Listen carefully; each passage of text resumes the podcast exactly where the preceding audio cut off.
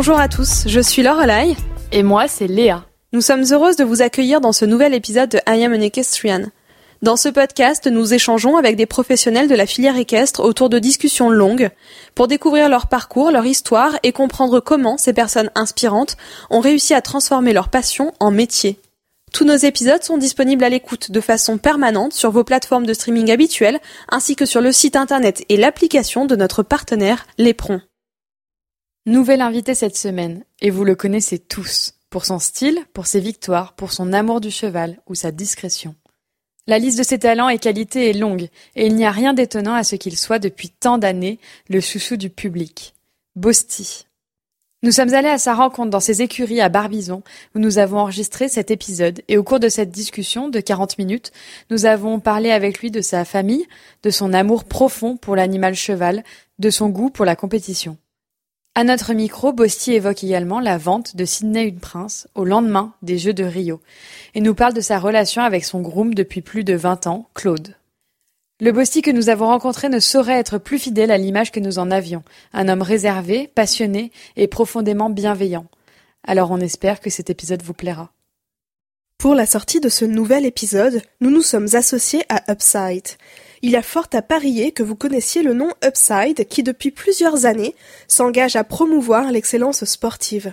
L'entreprise s'associe tout au long de l'année à l'Upside Jumping de Grimaud, ainsi qu'aux couleurs de l'équipe de la Global Champions League, Cascais Charms, et à un ambassadeur de choix, en la personne de Roger Yves Bost. Sa personnalité bienveillante, son respect de l'animal et son sens de partage sont autant de qualités qui ont convaincu Upside de faire confiance et de s'associer à ce compétiteur incroyable qui n'en demeure pas moins homme de cheval et qui porte les valeurs Upside au plus haut niveau. Mais savez-vous vraiment ce que propose la société Upside? Upside est une gamme complète d'applications au service de votre vie connectée. Solution 100% made in France, l'entreprise vous offre la possibilité de créer, sans aucune connaissance technique préalable, un site internet en quelques minutes seulement. Simple, rapide et interactif, Upside est la solution idéale pour faire vivre et partager votre passion sur le web grâce à un site personnalisable de qualité. On vous invite également à découvrir leur nouveau service gratuit, Upside Community, un outil qui permet aux utilisateurs de se rassembler, d'échanger et de créer des communautés autour d'une passion. Cavaliers, propriétaires, éleveurs, centres équestres, rejoignez vous aussi la communauté. Enfin, Upside, c'est aussi Upside Store, une boutique en ligne ainsi qu'un réseau de boutiques de proximité dans lesquelles vous trouverez une sélection de smartphones et d'objets connectés. Belle écoute à tous! Bonjour Bosti. Alors, comment vous introduire? Vous avez été distingué de vos premières médailles en championnat en 88, championnat senior. C'était il y a 32 ans et depuis, vous n'avez jamais quitté l'équipe de France ni la scène du saut d'obstacle international. Vous avez été champion du monde par équipe en 1990. On vous a vu gagner l'or en 2013 au championnat d'Europe avec Myrtille Paulois. Vous étiez également dans l'équipe, évidemment, championne olympique à Rio en 2016. Tout ça, tout le monde s'en souvient encore. Et du coup, avant de partir fouiller dans les archives de votre vie, on avait une anecdote. Ce week-end à Fontainebleau, on s'est targué de faire cette interview avec vous. Et tout le monde euh, nous a dit que vous étiez très discret et que ça allait être un challenge de réussir à vous faire parler. Alors, j'avoue que ça nous a mis un petit peu la pression. Et on nous a conseillé de commencer l'interview en vous parlant de chevaux et de nature. Il semblerait que ce soit l'environnement qui vous inspire le plus. Du coup, est-ce que ça vous va si on imagine qu'on est en trotting dans la forêt aujourd'hui et qu'on a un petit moment pour parler de vous et de vos chevaux? Oui, ça va. J'arriverai toujours à parler des chevaux. Parfait. Du coup, on voudrait bien commencer le début de cette interview par le commencement de votre histoire, sa fondation. Euh, tout le monde connaît votre nom, Bost. Euh, le haras des Brûliers aussi ici. Vous êtes installé à Barbizon, tout près de Fontainebleau. Dans cette grande famille d'hommes de, chevaux, il y a vos parents, votre frère, vos neveux, vos nièces, vos enfants, vos petits-enfants aussi qu'on a, qu'on a vu euh, à l'instant. Hein. Tout un élevage. Tout un élevage. Et on aimerait bien que vous nous racontiez un peu comment, euh, comment a commencé l'histoire de la dynastie Bost. Ah, vous voulez que j'y vais là Ouais. C'est parti. Alors la dynastie, c'est pas une dynastie, mais c'est mes parents qui ont monté euh, à cheval au début qu'on commençait par, c'est eux qu'on commençait vraiment à. ma mère était à Versailles, mon père à de Barbizon. Ils se sont rencontrés en concours il y a je sais pas combien d'années.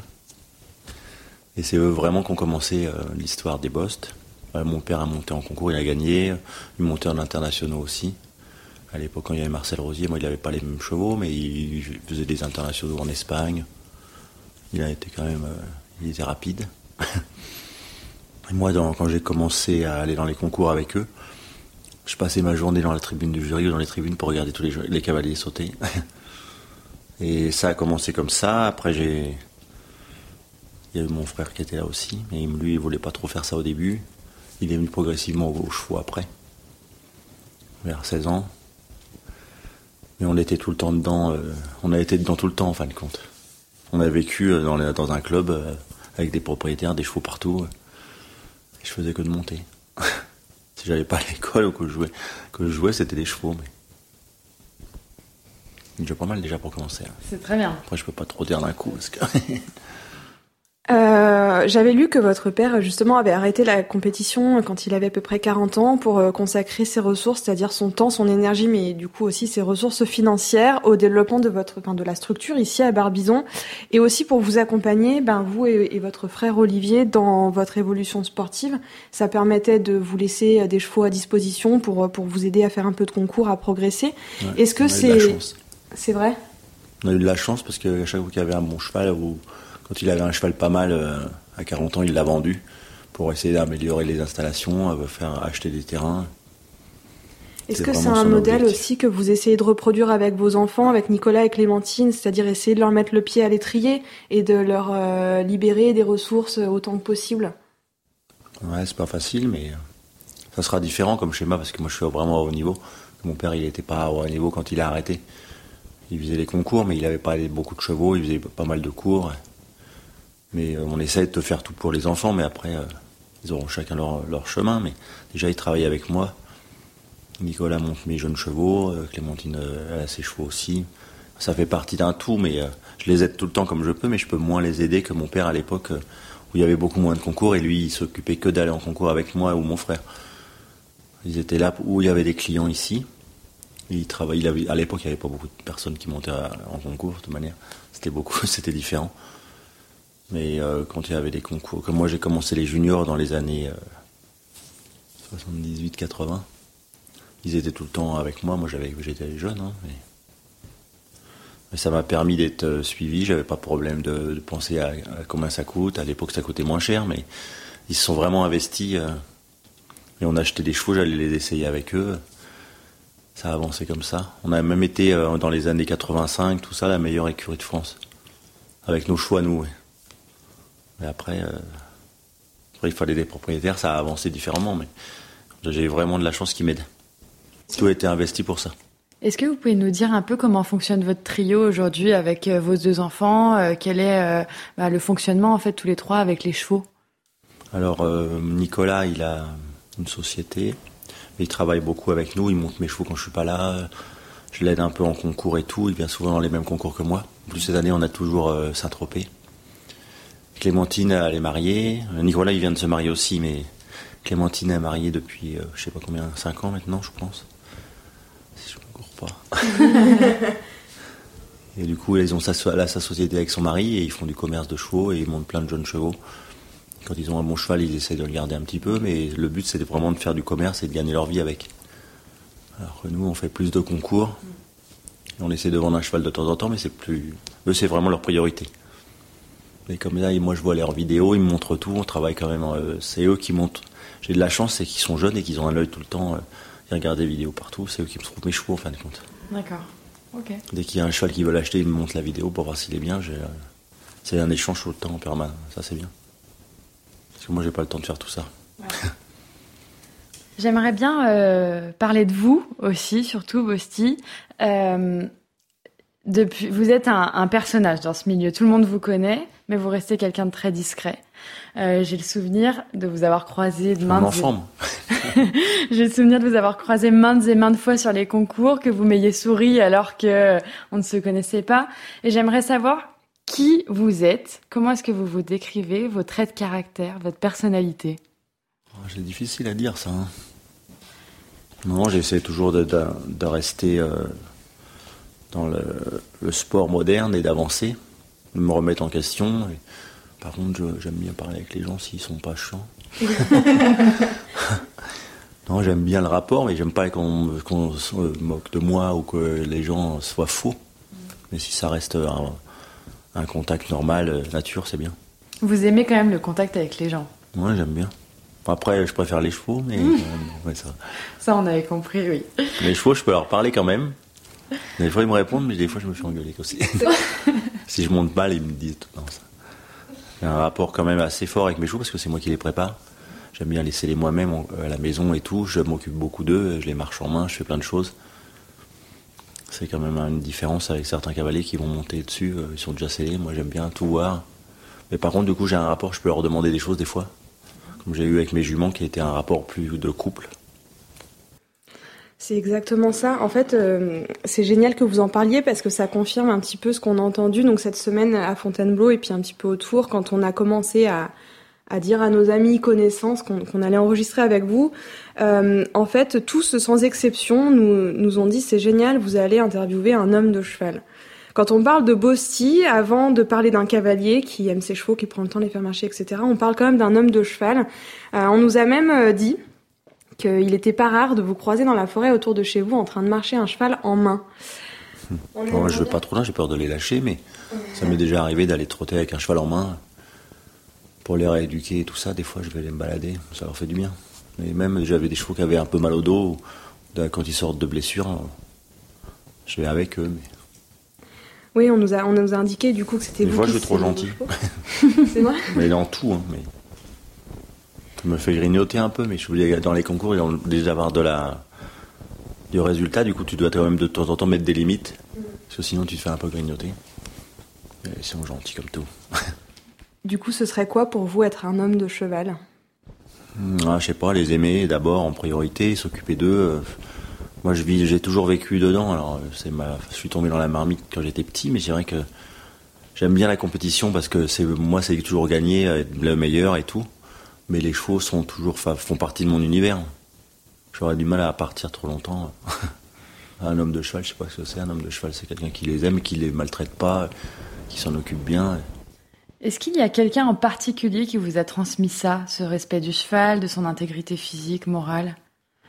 Ah, je sais pas. Il y a eu, moi, j'ai eu mes parents qui m'ont pas mal euh, appris de choses quand j'étais jeune et tout. Après, j'ai eu pas mal d'entraîneurs euh, dans les fédérations. J'ai eu dans Jean Dorgex à l'époque que j'avais eu quand j'ai eu Norton. Jean Dorgex, vous connaissez mm-hmm. Qui m'a, que j'ai, travaillé avec lui pendant six mois, un peu plus même. Parce que mon propriétaire de Norton, il voulait, il m'a choisi pour, euh, c'est Dorgex qui m'a choisi pour monter Norton. Et en fin de compte, j'avais, c'était un homme qui parlait aux animaux, lui. Et c'était intéressant. J'ai appris pas mal de choses que je savais, mais que je, qui décortiquait depuis des années. Et c'était intéressant pour moi de, d'avancer sur cette partie-là. C'est pas de l'éthologie, mais c'était un rapport un petit peu sympa. C'est une question qu'on n'avait pas du tout préparée, mais qui me vient comme ça. Vous pratiquez un peu euh, la communication animale, justement le travail en liberté et tout, parce que je crois que c'est un peu juste inné chez vous de parler avec eux. Je parle avec eux, mais je pensais pas s'ils comprennent, mais c'est des rapports un petit peu d'enfants avec un ou d'amis avec eux, mais alors il y en a qui le font mieux de l'éthologie parce qu'ils ont des codes euh, précis, mais moi je fais pas comme ça, c'est un peu d'instinct. Et après c'est surtout qu'ils ont confiance en moi. Du coup je peux leur demander des choses. Et je les connais bien. Quand j'étais jeune je les longeais régulièrement, mais je les longe moins maintenant. Toujours peur qu'ils se blessent, mais c'est un peu dommage. Mais est-ce que vous pensez qu'on peut être vraiment cavalier, cavalier de haut niveau, sans entretenir cette relation-là? Je pense que les meilleurs, ils ont ça. Ils ont un petit feeling en plus et ils jouent avec leurs chevaux quand même c'est compliqué de ne pas avoir ce rapport-là. Si tu veux être performant, il faut quand même que tu, même dans des barrages ou des, gros, des gros concours, si le cheval n'a pas envie de te faire plaisir, il va pas sauter. Hein. Vous avez commencé le concours euh, très jeune, euh, on avait lu 8 ans et à 12 ans, vous couriez déjà vos premiers championnats d'Europe, euh, desquels vous sortirez médaillé d'argent. J'ai lu quand j'étais petit. On peut dire que le haut niveau est ancré dans vos cellules quand même. Euh, quand Bossy rentre en piste, Bossy vient gagner l'épreuve. Ça, c'est ce qu'on entend et on vous connaît aussi. je vais moins vite qu'avant quand même. Je, fais, je calcule plus le risque. Avant, je faisais un peu. Il fallait vraiment gagner. On prenait tous les risques. D'ailleurs, en préparant. Maintenant, on calcule tout. En préparant cette interview, on m'a dit, à l'époque, il n'y avait que Bosti qui pouvait gagner une épreuve. Bosti l'a fusé, le nombre de fois où on a entendu ça. Finalement, la compétition, ça a toujours été quelque chose d'ancré en vous?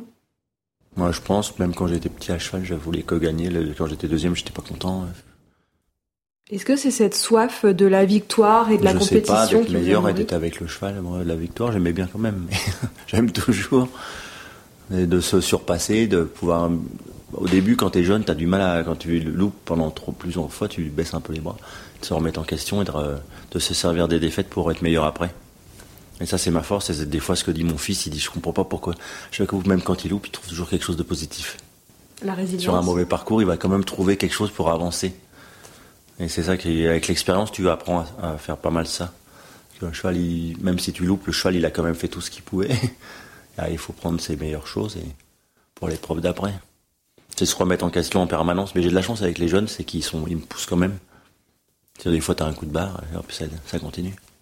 Je ne regarde pas sur ce que j'ai fait avant, j'avance. Je regarderai quand je serai plus vieux encore. J'essaye en tout cas. Ah, un sujet qu'on avait très envie d'aborder avec vous. Il y a dans votre histoire quelque chose d'au moins aussi marquant que votre réussite. J'imagine que vous savez de quoi je vais parler, c'est votre relation avec votre, avec votre groom, Claude, Claudius, qui vous accompagne depuis, vous allez nous dire, hein, combien d'années Vingtaine d'années. Vingtaine d'années, et on vous connaît une relation euh, très proche, euh, l'un semble indissociable de l'autre. Est-ce que vous pouvez nous parler un peu bah, de Claudius, de son rôle euh, dans votre quotidien, dans le quotidien de vos chevaux, et dans votre réussite sportive Là, j'ai eu euh, un an sans lui parce qu'il était blessé. J'avais quelqu'un d'autre, une jeune fille, euh, Vanessa, qui s'appelle Vanessa, qui était bien aussi, qui est restée du coup ici, qui fait la moitié avec lui, qui est, euh, qui est ami avec lui, qui du coup qui est professionnel. Mais Claude, c'est quelqu'un que je connais. Moi, j'ai commencé il y a 20 ans. Je faisais déjà nu au niveau et on a appris à se connaître. Lui, c'est quelqu'un qui est un petit peu brut, mais par contre, il a les chevaux, c'est sa priorité. Il n'est jamais fatigué, il a fait des transports énormes. Euh, c'est quelqu'un qui. Les chevaux vont toujours passer en priorité aussi. Alors il est juste avec eux, il faut qu'il le respecte, mais c'est bien. C'est toujours. Euh, on peut partir en concours, on a confiance. C'est déjà important d'avoir 20 ans, c'est déjà pas mal. c'est une personne de confiance. Cette année sans lui a été un peu différente J'ai réussi parce que je m'occupais de mes chevaux et tout, mais euh, au début j'ai eu beaucoup de groom freelance. C'était pas facile. on devait beaucoup les aider et tout parce que c'est pas facile pour eux non plus de changer à chaque fois. Et on avait du mal. Et là, là, on a trouvé la jeune fille qui est bien, qui connaît les chevaux aussi et qui, aime beaucoup les chevaux, qui s'en occupe bien. Et elle avait quand même des rapports toujours avec l'autre, parce qu'il était, il habitait toujours ici. Du coup, ça permettait de prendre le relais. Et là, il est revenu, ça, c'est agréable et ça reparti, j'espère. Pour de longues années? On va voir. Ça. ça dépendra de moi après si je continue à monter longtemps. On, va y venir. Alors, on a un peu listé vos succès, vos victoires, euh, vos médailles. Mais bon, il y en a, il y en a énormément. Il y en a une qui est marquante quand même. Euh, je pense évidemment bah, à la médaille d'or à Rio hein, en 2016. Quel souvenir est-ce que vous gardez de ces Jeux Olympiques absolument incroyables? Euh, j'avais, ouais, ça a commencé deux mois avant. Enfin, je leur avais dit, euh, c'était au son Hermès et tout. Je dis aux, Français, faut, on a vraiment une chance de gagner la médaille d'or. Faut vraiment se brancher, parce qu'on avait les, les meilleurs chevaux à l'époque et les meilleurs, les meilleurs cavaliers dans le top euh, mondial. Il y avait Flora, euh, Ryan, tout, Kevin, tout ça. Ils tout le monde était vraiment dans le haut du, dans les meilleurs. Et à Rio, on a eu plein de problèmes, comme tout le monde sait. Entre Simon qui son cheval se blesser, Flora. Et on s'est surpassé. Et moi, j'ai eu une année où j'ai eu ma fille qui a été malade avant. Du coup, j'avais un pas. Je suis arrivé à Rio, j'avais pas de pression. J'avais, confiance en ma totale en ma jument. Mais elle avait que 10 ans aussi. Fallait. Je, pense qu'elle m'a beaucoup aidé parce qu'elle a un cœur plus gros qu'elle. et on a eu la médaille parce que tout le monde s'est fait confiance mutuellement. Enfin, on se connaissait depuis plusieurs années déjà. Et on a appris à se connaître euh, encore plus au jeu puisqu'on était au village olympique. Et à la fin, nous, on avait confiance en la qualité de Pénélope et, Kevin. Et après, il y avait Philippe qui avait l'expérience. Moi, je le connaissais aussi. On se connaît. On avait tous confiance mutuellement. C'était, c'était vraiment le, team 100%. Euh, C'est rare d'avoir une, telle osmose dans un championnat. Même si ça se passe toujours bien, mais c'est des personnes qui, étaient vraiment des, des, bons. On était tous forts alors. Vous sentez que c'est ça qui vous a porté vers la médaille? Ouais, dans les difficultés, on était quand même serein, on se concentrait sur nos chevaux et on restait euh, concentré sur l'objectif, même s'il y a eu beaucoup de problèmes. C'était pas facile, il n'y a pas que ça, il hein. fallait un peu de chance et tout, c'est les Jeux Olympiques, hein, c'est un jour. Mais euh, Là, c'était quand même deux jours d'équipe, mais ça s'est bien emmanché. Les autres équipes qui étaient fortes aussi, ils ont eu des problèmes à ce moment-là et nous, on les a eu avant. Est-ce que euh, cette médaille par équipe, elle a un goût différent de toutes les médailles individuelles que vous avez pu gagner? Bah, Individuelle, j'en ai pas gagné tant que ça. J'avais gagné Erning, vraiment. Ça, c'était le premier truc qui était vraiment important pour moi. Mais euh, moi, ma femme disait toujours, il me manque une médaille olympique ou un truc même de bronze. J'avais jamais, j'avais eu le, championnat du monde trois fois. Mais j'avais jamais eu de médaille olympique. À chaque fois, les Jeux olympiques, je les loupais parce que j'avais pas le cheval après à ce moment-là. Et là, ça c'est, euh, c'était un, truc qu'on n'aurait pas pensé même deux jours avant. On s'est dit si on a une médaille, on va être content.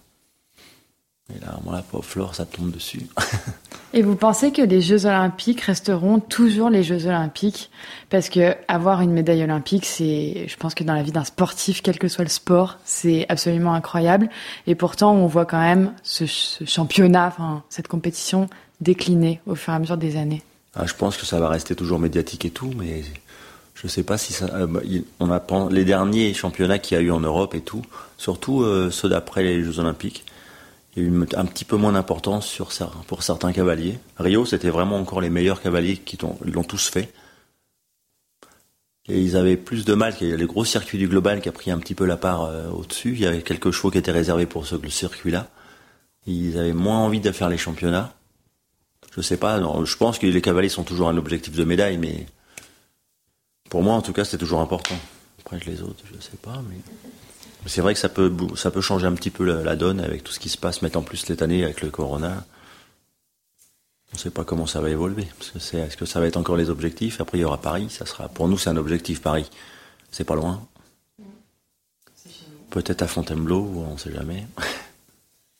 Et puis suite à cette médaille d'or à Rio en 2016, euh, vous vous êtes séparé de, Sydney, une prince. Euh, on sait même que c'est vous qui l'avez monté dans le camion. Ça n'a pas dû être euh, très facile. C'est dur de voir partir des chevaux, surtout des chevaux avec qui on vit des moments comme ça, j'imagine. c'était pas très agréable, mais j'avais pris quand j'ai pris Sydney, c'était après la finale des 7 ans.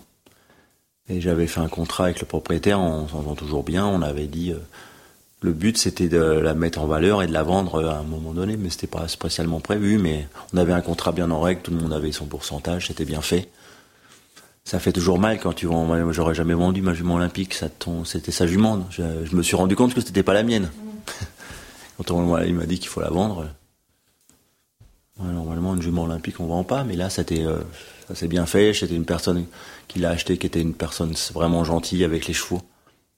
Je sais pas si je l'aurais vendu euh, comme ça à, n'importe qui, mais je pense qu'elle est bien. Sophie Dubourg, elle nous a aussi beaucoup parlé de ça dans l'épisode que vendre un cheval, euh, bah, c'est difficile, mais ça permet aussi d'entretenir une structure, euh, de pérenniser les relations avec les propriétaires, etc. C'est ce qui a permis de faire la vente de, Sydney aussi. Bah oui, j'avais confiance. Bah, la personne n'était pas, le propriétaire était vraiment passionné de chevaux, mais pas milliardaire non plus. Il avait besoin de, de faire sa vie avec l'argent de Sydney. C'était maintenant il y a le fils qui tourne. je sais pas, c'est compliqué de. On a, ils ont besoin. Il y a quand même besoin toujours de retomber à un moment donné. Sinon, faut, c'est des mécènes qui nous aident et qui font ça pour leur plaisir, mais c'est rare quand tu vends ton. Il n'y a pas tant que ça des chevaux qui sont vendus à de haut niveau. C'est pas facile à expliquer tout ça. je développe pas beaucoup là. Si, si, c'est parfait. C'est très bien. Vous êtes euh, ce qu'on appelle un pilier de l'équipe de France euh, depuis euh, bien longtemps maintenant. Ça dépend du cheval. il, y a, il y a rarement eu quand même un grand championnat dans lequel on n'a pas compté Bossy parmi les rangs de, de la veste de l'équipe de France. Qu'est-ce que c'est votre recette pour durer comme ça dans le temps, pour vous rendre indispensable et pour être toujours présent quand il y a besoin d'un cavalier à succès dans l'équipe? C'est parce que je me remets en question et j'essaie d'avancer, retrouver des chevaux différents. Je me dis pas j'ai eu un cheval dans ma vie, j'en ai plein. Mais bon, alors j'ai de la chance, mais il faut les reformer et je me. Père, je sais faire que ça. Du coup, je j'essaie d'être bon à ce moment-là et de préparer mon championnat et de le faire bien. Après, des fois, je suis pas sélectionné ou je suis cinquième, mais ça, c'est le choix de l'entraîneur. Ils n'ont pas de médaille. Mais par contre, je sais pas, j'essaie d'être, euh, toute là magazine et toute, avec l'expérience que j'ai eue, d'être performant et de pas m'arriver avec un cheval. Ça m'est déjà arrivé jeune, avoir le cheval qui a gagné tout un mois avant, mais qui est plus bon pour le championnat, et il va quand même au championnat. Et... Alors que là, on, quand on a un championnat comme les Jeux, en plus on avait Philippe Garda qui était vraiment, euh, qui connaissait les chevaux. On a préservé nos chevaux pour les Jeux. C'était, c'est pas facile d'amener le bon jour. Quand on est dans les meilleurs mondiaux, on est sollicité, il y a plein de concours. Il faut vraiment, si tu veux le championnat, tu peux pas faire tous les concours avec le, cheval avant. Tu dois cibler, les garder frais. Et ça, c'est à force d'avoir, d'écouter les gens et de voir comment les bons font, tu t'améliores.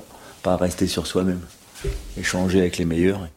Vous vous inspirez beaucoup de, des cavaliers qui vous entourent Et je parle beaucoup avec les étrangers. Ils sont toujours, les Français, ah, tu parles tout le temps. Mais je leur dis, mais c'est parce que j'ai besoin de, j'ai échangé avec Scott Brash, avec, avec Ludger, qui parle français. Et ça me sert tout le temps. Hein. Parce que, ceux qui parlent pas français, on parle un peu moins avec eux Non, en anglais, je parle en anglais, c'est dur, hein, mais ils arrivent à me comprendre. J'y parle, je parle quand même, je sais pas s'ils comprennent, mais c'est pas très grave. ça m'apprend l'anglais au moins, mais à mon niveau. Tant qu'on parle de choses, j'arrive. Ah, c'est un langage que vous comprenez bien. Sinon, des fois, j'ai déjà fait des dîners en anglais, j'arrive pas à un moment donné, je sais pas. Parce que le langage, et le vocabulaire, il est vraiment facile pour moi. Dans les chevaux, en peur, je parle avec les gestes. Alors que quand on commence à aller trop loin, je débranche. Petite pause dans cet épisode qui, je l'espère, vous plaît autant qu'à nous. Si c'est le cas, n'hésitez pas à nous laisser un avis sur Apple Podcast, sur YouTube ou même à nous écrire en message privé sur Instagram. Vos mots nous font extrêmement plaisir et nous permettent de mieux comprendre vos attentes et de nous améliorer, toujours. Si vous souhaitez être au courant de toutes les actualités, nouveautés et événements de l'Upside, n'hésitez pas à les suivre sur leurs réseaux sociaux qui seront dans les notes de cet épisode. Je laisse place à la deuxième partie de cet épisode avec Roger Yves Bost. Bonne écoute. Il y a un sujet qu'on aime, enfin que j'aime bien aborder en tout cas, c'est qu'aujourd'hui en France, on a énormément de très bons jeunes cavaliers, euh, Édouard Lévy, euh, etc. Vos filles, vos enfants en font partie. Mais il faut avoir les chevaux après le système qui marche bien. Mais l'équipe de France senior, elle est quand même composée d'un noyau dur depuis des années. Pénélope, Kevin, Simon, Philippe, euh, Nicolas Delmotte, etc. Et j'ai l'impression que ça ne va pas se terminer d'aussitôt quand même cette équipe-là. Est-ce que vous pensez réellement que les jeunes ont une chance d'accéder à cette équipe senior euh, et devenir eux aussi des piliers indispensables à la veste bleue? Il va falloir qu'ils se battent vraiment, parce qu'il faut être meilleur que nous. c'est vrai. Mm-hmm. Pour prendre la place, tu dois. Moi, j'ai dû me battre vraiment parce qu'à l'époque, j'avais des Michel Robert, Godignon, Durand. Il fallait que je sois meilleur que pour arriver à passer dans l'équipe. Sinon, je pouvais pas rentrer dedans. C'était quand même un cercle fermé.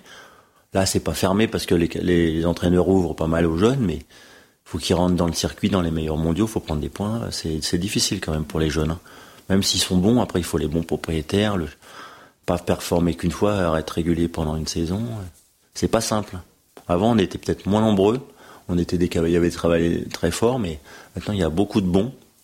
Mais pour nous passer devant, il va falloir que, ou devant Kevin, tous ces cavaliers-là, il va falloir qu'ils se donnent du mal. Ça surtout qu'ils répètent et il faut avoir les chevaux qui suivent parce que tu peux en brûler quelques-uns quand tu es jeune. C'est pas si simple.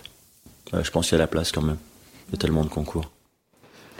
Ouais, vous le disiez, il y a de plus La fédération est motivée pour reprendre les jeunes quand même. Ils ont envie de faire avancer les jeunes, progresser, ils donnent des stages et tout, c'est bien fait. Vous le disiez, il y a de plus en plus de cavaliers, il y a aussi le, de plus en plus de, concours. Euh, vous, vous le savez, vous avez, euh, vous avez parcouru le monde entier pour participer aux grandes compétitions. Vous avez eu beaucoup de titres.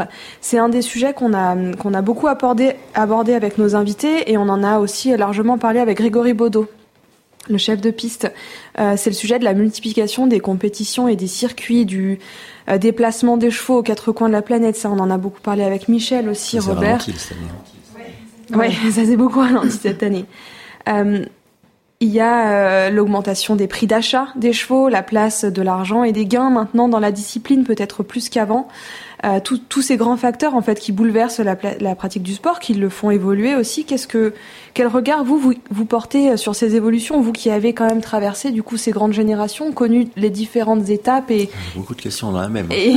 oui, c'est ça. Bah, si je devais résumer, du coup, quel regard vous portez sur l'évolution des sports équestres depuis que vous les pratiquez?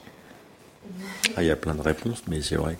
Voilà, ça, il y a plus de passionnés, plus de gens qui montent. Du coup, euh, après, il y a plus de concours. Euh, je ne sais pas si ça va s'arrêter ou pas, mais euh, les gens adorent l'équitation. ils font, quand tu vois, même en Amérique, dans tous les pays, ça s'est vraiment développé. Ils sont coachés, il y a des bons chevaux partout, l'élevage s'est amélioré, tout s'est amélioré. Hein. Vous avez un peu une idée de comment le sport va évoluer dans les prochaines années? En tout cas, vous, vous arrivez à le deviner ou pas du tout? Je pense que ça va, ça dépendra du global un peu et de concours. Je pense que les épreuves par équipe vont toujours rester importantes. Ouais. Parce que ça, c'est quand même vraiment quelque chose de, génial quand tu fais des épreuves de Coupe des Nations et tout ça. Après, ça dépendra un peu s'il y a les sponsors qui continuent comme Longines ou des gros sponsors. Là, ça va évoluer. Euh, il y aura, il y a toujours plein de bons cavaliers, mais ça va changer. Les noms vont changer. Euh, ça, ça, sera différent. Parce que l'année prochaine, déjà, il y aura peut-être deux championnats. Mm. Il y aura peut-être les championnats d'Europe et les Jeux, ça peut. Mais je pense que les bons cavaliers auront toujours leur place. Après, euh, il faudra avoir tout l'écurie, le staff autour. Euh, tu peux pas être bon cavalier seulement, il faut tout le reste. C'est vraiment des grosses machines qui se mettent en place à l'étranger, ou des écuries euh, où ils se mettent à plusieurs et ça. Tout seul. Vous avez dit que c'était important de, faire partie de l'équipe de France. Pour vous, ça l'est. Vous avez toujours mis un point d'honneur à faire partie de l'équipe de France. Vous pensez que ça, ça va perdurer? C'est un peu la même question de, que les Jeux Olympiques, etc. Mais, Je pense que ça va durer. Les gens sont. À moins qu'ils aient pas encore.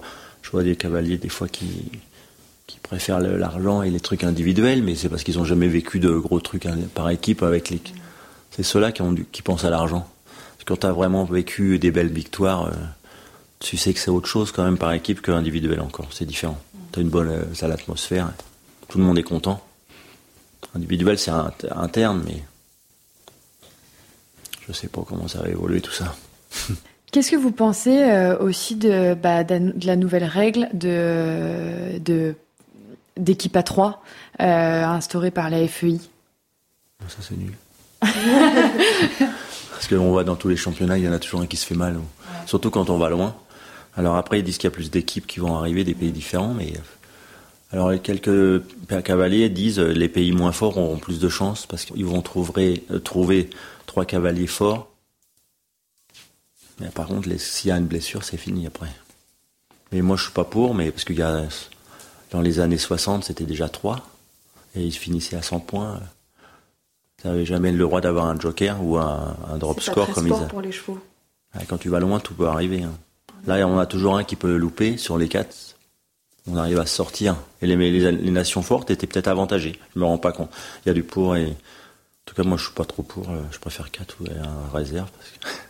Et euh, c'est aussi fait quelque part. Surtout qu'il y a de euh, plus en plus de cavaliers qui montent. Si on a encore moins de quotas, tu, si tu n'es pas, le meilleur cavalier, le meilleur cheval, tu, ne te poses pas la question, tu rentres pas dans l'équipe.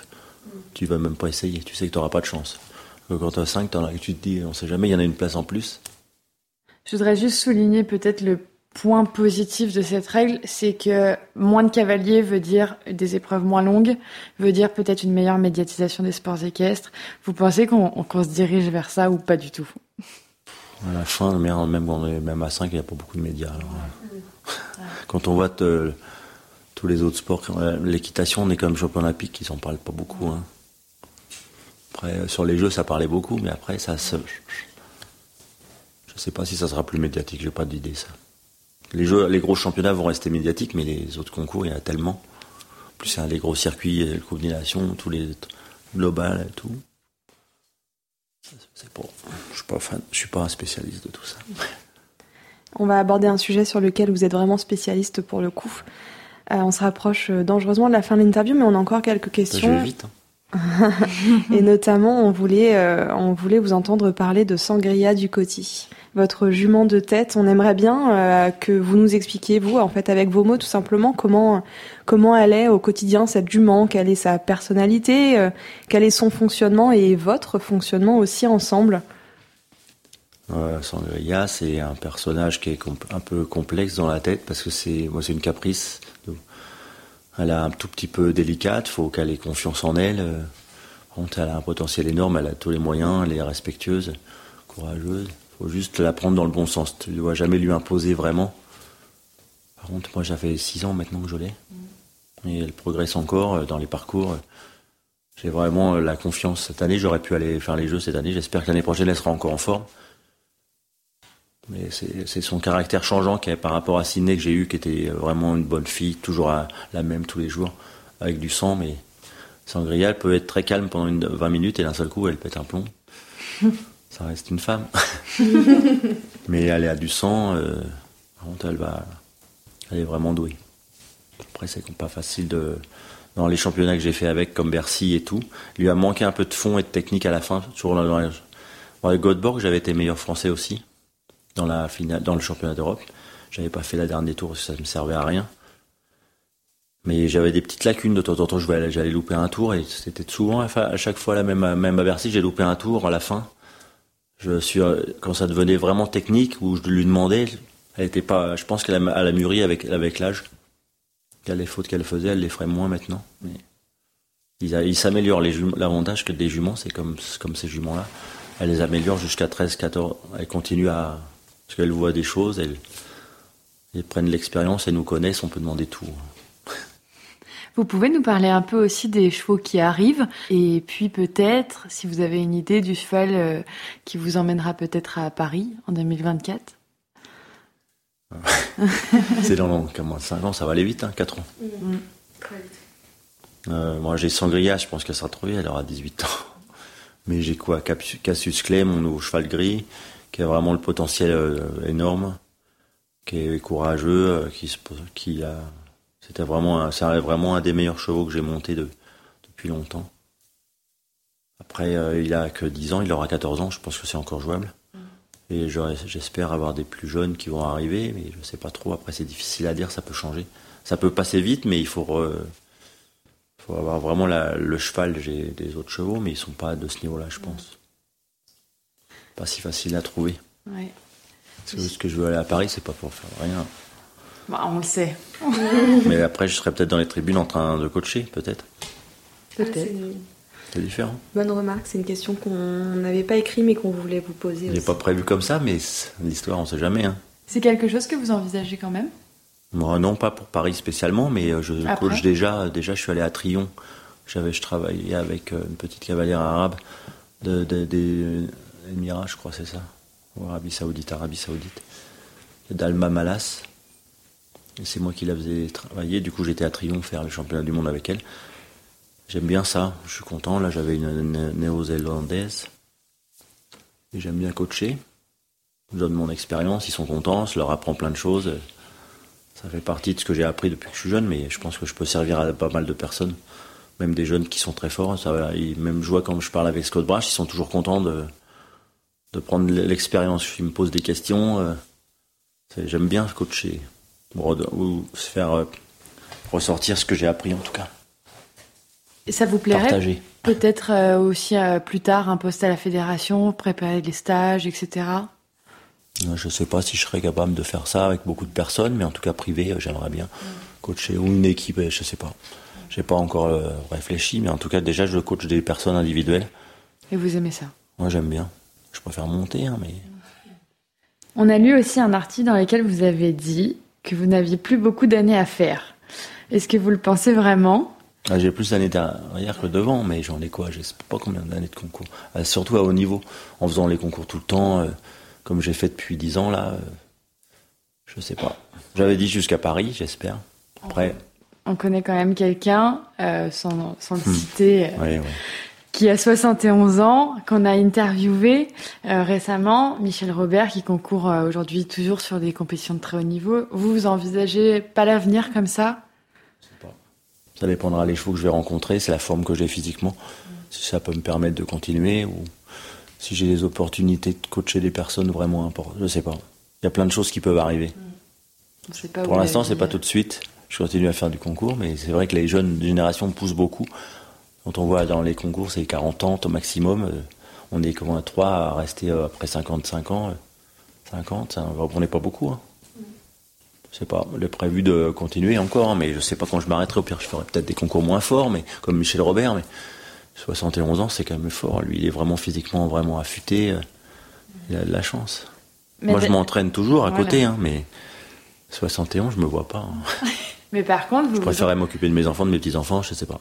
Vous, vous vous entraînez quand même beaucoup. Est-ce que ça c'est récent ou Bah, quand j'étais jeune, je m'entraînais tout seul. En fin de compte, je faisais plein de sports à côté, de la, de la muscu, des pompes, plein de choses. Je, je sautais tous les obstacles à pied, je m'amusais. C'était naturel. Et du coup, les autres, je les trouvais toujours fatigués. Moi, je dis, je suis jamais fatigué. Moi, je suis entré. Et en après 35 ans, tu te dis, mince, il faut t'entretenir. Le corps, il a besoin d'assouplissement.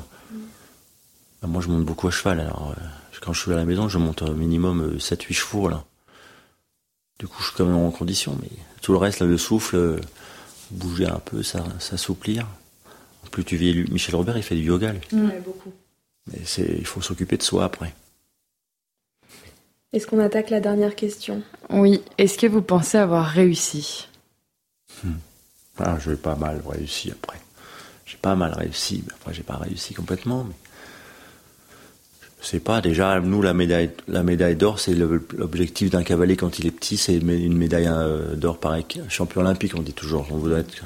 Ça, j'ai déjà eu maintenant. Après, c'est que du bonus. Est-ce que vous êtes fier d'avoir accompli tout ce que vous avez accompli et aussi est-ce que vous êtes fier d'être devenu la personne que vous êtes? Oui, ça va. Après, il faut parler avec les personnes qui m'entourent. ah, Il faudrait qu'on rajoute des petits témoignages à la fin. Mais il faut que je sois pas trop. Ouais. Normalement, je suis pas trop chiant. J'espère, en tout cas. On ira poser la question à. Frédus en sortant. Je sais pas, non, je suis fier d'avoir fait les championnats. Le championnat d'Europe euh, individuel, pour moi, ça m'a vraiment amené une grosse satisfaction avec Myrtille, parce que je pensais que je- j'espérais toujours une médaille individuelle, mais c'est tellement difficile. Et quand je l'ai gagné, je pensais pas que ça allait m'arriver. euh.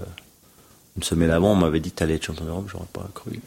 Les championnats d'Europe et Rio, c'est votre Rio, après, j'étais vraiment, euh, on était vraiment en équipe et c'était, j'avais vraiment confiance en ma jument et c'était une année compliquée d'avant. Mm. Et du coup, je me suis, on sait, tout ce qu'on a réussi, c'est un aboutissement.